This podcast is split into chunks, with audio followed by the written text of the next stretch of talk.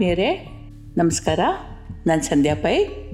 ಅರಮನೆಯ ಮಹಾದ್ವಾರದಲ್ಲಿ ಸನ್ಯಾಸಿಯೊಬ್ಬ ಭಿಕ್ಷೆ ಬೇಕು ಅಂತ ಹೇಳಿ ನಿಂತಿದ್ದ. ಇದೇನು ಮಹಾ ಅಂತ ಅಂದ್ಕೊಳ್ಬೇಡಿ ಅವನ ಎರಡು ಶರ್ತ ಹಾಕಿದ್ದ. ಏನು ಅಂತಂದರೆ, ತನ್ನ ಕೈಯಲ್ಲಿರುವ ಪುಟ್ಟ ಪಾತ್ರೆ ತುಂಬುವಷ್ಟು ಭಿಕ್ಷೆ ಕೊಡಬೇಕು. ಎರಡನೇದು, ಸ್ವತಃ ರಾಜನೇ ಕೊಡಬೇಕು. ಸುದ್ದಿ ಕೇಳಿದ ರಾಜನಿಗೆ ಆಶ್ಚರ್ಯ ಆಯಿತು. ಹಿಂದೆ ಯಾರೂ ಹೀಗೆ ಈ ಶರ್ತಗಳನ್ನು ಹಾಕಿದವರಿಲ್ಲ. ರಾಜ ಏನು ಕೊಟ್ಟರು ಕೂಡ ಖುಷಿಯಿಂದ ತಗೊಂಡೋಗ್ತಾ ಇದ್ದರು ಇವನೇನೋ ಒಂದು ಸ್ಪೆಷಲ್ ಅಂತ ಹೇಳಿ ರಾಜನೇ ಸ್ವತಃ ಸನ್ಯಾಸಿ ಇದ್ದಲ್ಲಿಗೆ ಬಂದ. ಸನ್ಯಾಸಿ ಹೇಳ್ದ, ರಾಜನೇ, ನಾನು ಭಿಕ್ಷುಕರಿಂದ ಭಿಕ್ಷೆ ಸ್ವೀಕರಿಸೋದಿಲ್ಲ. ನಿನ್ನ ಈ ಎಲ್ಲ ಸಂಬಂಧಿಗಳು ನೀನು ನೀಡಿದ ಭಿಕ್ಷೆಯಿಂದ ಬದುಕ್ತಾರೆ. ಆದುದರಿಂದ ನಾನು ಅವರಿಂದ ಭಿಕ್ಷೆ ನಿರಾಕರಿಸಿದೆ. ನೀನು ಭಿಕ್ಷುಕ ಹೌದೋ ಅಲ್ಲೋದನ್ನು ಮೊದಲು ನಿರ್ಧರಿಸು. ಅಲ್ಲ ಅಂತಾದರೆ ಮಾತ್ರ ಈ ಪಾತ್ರೆಯಲ್ಲಿ ನಿನಗೆ ಎಷ್ಟು ಸಾಧ್ಯವೋ ಅಷ್ಟು ಅದನ್ನು ಹಾಕು. ಇಲ್ದಿದ್ರೆ ಬೇಡ, ನಾನು ಹೊರಟೆ ಅಂತಂದ. ರಾಜನಿಗೆ ಒಂದು ಗಳಿಗೆ ತಬ್ಬಿಬ್ಬಾಯಿತು. ಮರುಕ್ಷಣ ಸಿಟ್ಟು ನೆತ್ತಿಗೇರಿತು. ಈ ಸಾಮ್ರಾಜ್ಯದ ಒಡೆಯ ತಾನು ಭಿಕ್ಷುಕ ಹೌದೋ ಅಲ್ವೋ ಅಂತ ಯೋಚಿಸ್ತು ಅಂತ ಇದ್ದಾನೆ. ಎಂಥ ಅಹಂಕಾರ ಈ ತುಂಡುಟ್ಟ ಅಲೆಮಾರಿಗೆ ಪಿತ್ತ ನೆತ್ತಿಗೇರಿದೆ ಅಂತ ಅನ್ನಿಸ್ತು. ಆದರೂ ಬಾಗಿಲಲ್ಲಿ ನಿಂತ ಅತಿಥಿ ಮರಳಿ ಹೋಗುವುದು ತನಗೆ ಶೋಭೆ ಅಲ್ಲ ಅಂದ್ಕೊಂಡು ಸ್ವಲ್ಪ ಸಮಾಧಾನ ತಂದುಕೊಂಡ. ಮತ್ತೆ ಸ್ವಲ್ಪ ಬಿಗಿಯಾದ ಧ್ವನಿಯಲ್ಲೇ ಹೇಳ್ದ, ಸ್ವಾಮಿ, ಈ ರಾಜ್ಯದ ಒಡೆಯ ನಾನು ನಾನ್ಯಾಕೆ ನನ್ನ ಈ ಸೇವಕರು ನಿಮ್ಮ ಪಾತ್ರೆಯನ್ನು ಹತ್ತು ಬಾರಿ, ನೂರು ಬಾರಿ ತುಂಬಿಸಬಲ್ಲರು. ಆದರೂ ನಿಮ್ಮ ಬೇಡಿಕೆಯಂತೆ ನಾನೇ ಬಂದಿದ್ದೀನಿ. ನಾನು ಭಿಕ್ಷುಕನಲ್ಲ. ಆದರೆ ಭಿಕ್ಷುಕರನ್ನು ತೃಪ್ತಿಪಡಿಸಬಲ್ಲವ ಅಂತಂದ ಅಹಂಕಾರದಿಂದ ಹೇಳಿದ ಮಾತುಗಳಿವು ಸರಿ ಅಂದ ಸನ್ಯಾಸಿ.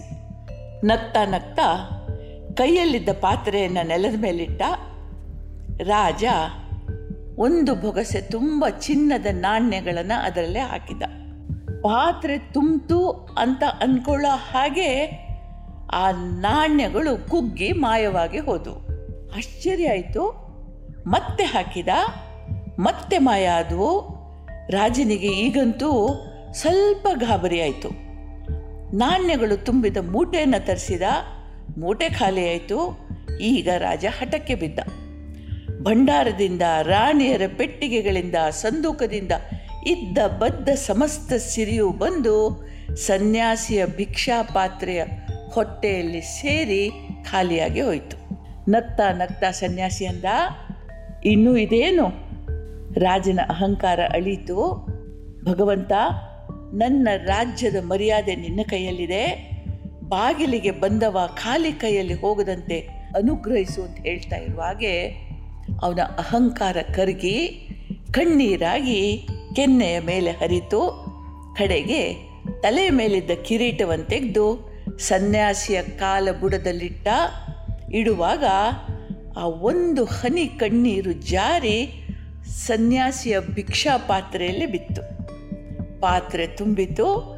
ಸನ್ಯಾಸಿಯಂದ ಅಹಂಕಾರವನ್ನು ಕಣ್ಣೀರಿನ ರೂಪದಲ್ಲಿ ದಾನವಾಗಿ ಕೊಟ್ಟಿದೆಯಾ?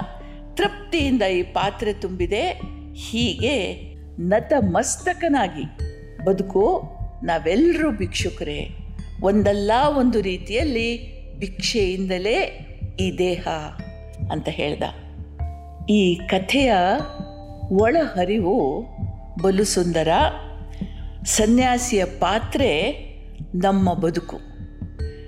ತಣಿಸಿದಷ್ಟು ವಿಜೃಂಭಿಸಿ ಎದ್ದು ನಿಲ್ಲುವ ಇದು ಮನುಷ್ಯ ಹುಟ್ಟಿದ ಕ್ಷಣದಿಂದ ನಮ್ಮನ್ನು ಆವರಿಸಿಕೊಂಡು ನಮ್ಮ ಬದುಕಿನ ನಿಜವಾದ ಗುರಿಯನ್ನು ನಮ್ಮಿಂದ ಮರೆ ಮಾಡುತ್ತದೆ ಅಂತಾರೆ ನಮ್ಮ ಪ್ರಾಚೀನರು.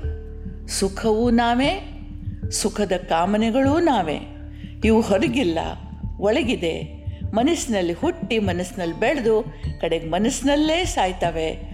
ಹೊರಗಿದೆ ಎಂಬ ಭ್ರಮೆಯಿಂದ ಇವರನ್ನು ಹೊರಗೆ ಹುಡುಕ್ತೇವೆ ಎಲ್ಲವೂ ಮನೋಮೂಲ.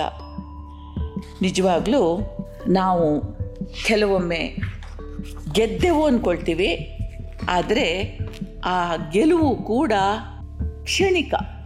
ಯಾಕೆಂತಂದರೆ ಒಂದಲ್ಲ ಒಂದು ರೀತಿಯಲ್ಲಿ ನಾವೆಲ್ಲ ಭಿಕ್ಷುಕರೇ. ಈ ದೇಹ ಹೆತ್ತವರಿಂದ ನಮಗೆ ಬಂದ ಭಿಕ್ಷೆ. ಬೆಳೆಸಿದ ಪರಿಸರ, ಗುರು, ಕೈ ಹಿಡಿದವರು ನಿಸ್ವಾರ್ಥ ಪ್ರೇಮದ ಪರಿಚಯ ಮಾಡಿಸಿದ ಮಕ್ಕಳು ಹೀಗೆ ಅನಂತ ಭಿಕ್ಷೆಯಿಂದ ರೂಪುಗೊಂಡವರು ನಾವು ಎಲ್ಲರಿಗೂ ಕೂಡ ನಮ್ಮ ಋಣ ಇದೆ. ಇದನ್ನೇ ನಮ್ಮ ಡಿ ವಿ ಜಿಯವರು ಗುರು ಮಂಕುತಿಮ್ಮ ಹೀಗೆ ಹೇಳ್ತಾರೆ ಋಣದ ಜಾಲ ಅನಂತ, ಕರುಮ ಚಕ್ರ ಅನಂತ, ಜನುಮ ಜನುಮದ ಕಥೆಯ ತಂತುಗಳು ಅನಂತ ಅನವರತ ನೂತನ ಇದೆ ಎನಿಪ ವಿಶ್ವತಂತ್ರ? ಬಿನದ ಪರಬೊಮ್ಮಗೆ ಮಂಕುತಿಮ್ಮ ಅಂತಾರೆ.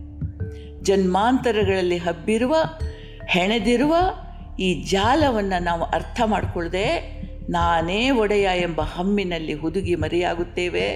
ಈ ನೆಲಕ್ಕೆ, ನಾಡಿಗೆ, ಹಿರಿಯರಿಗೆ, ಕಿರಿಯರಿಗೆ ನಮ್ಮ ಋಣ ಸಂದಾಯ ಮಾಡದೆ ಹಿಮ್ಮುಖವಾಗಿ ನಡಿತೇವೆ. ಮುಂದೇನು?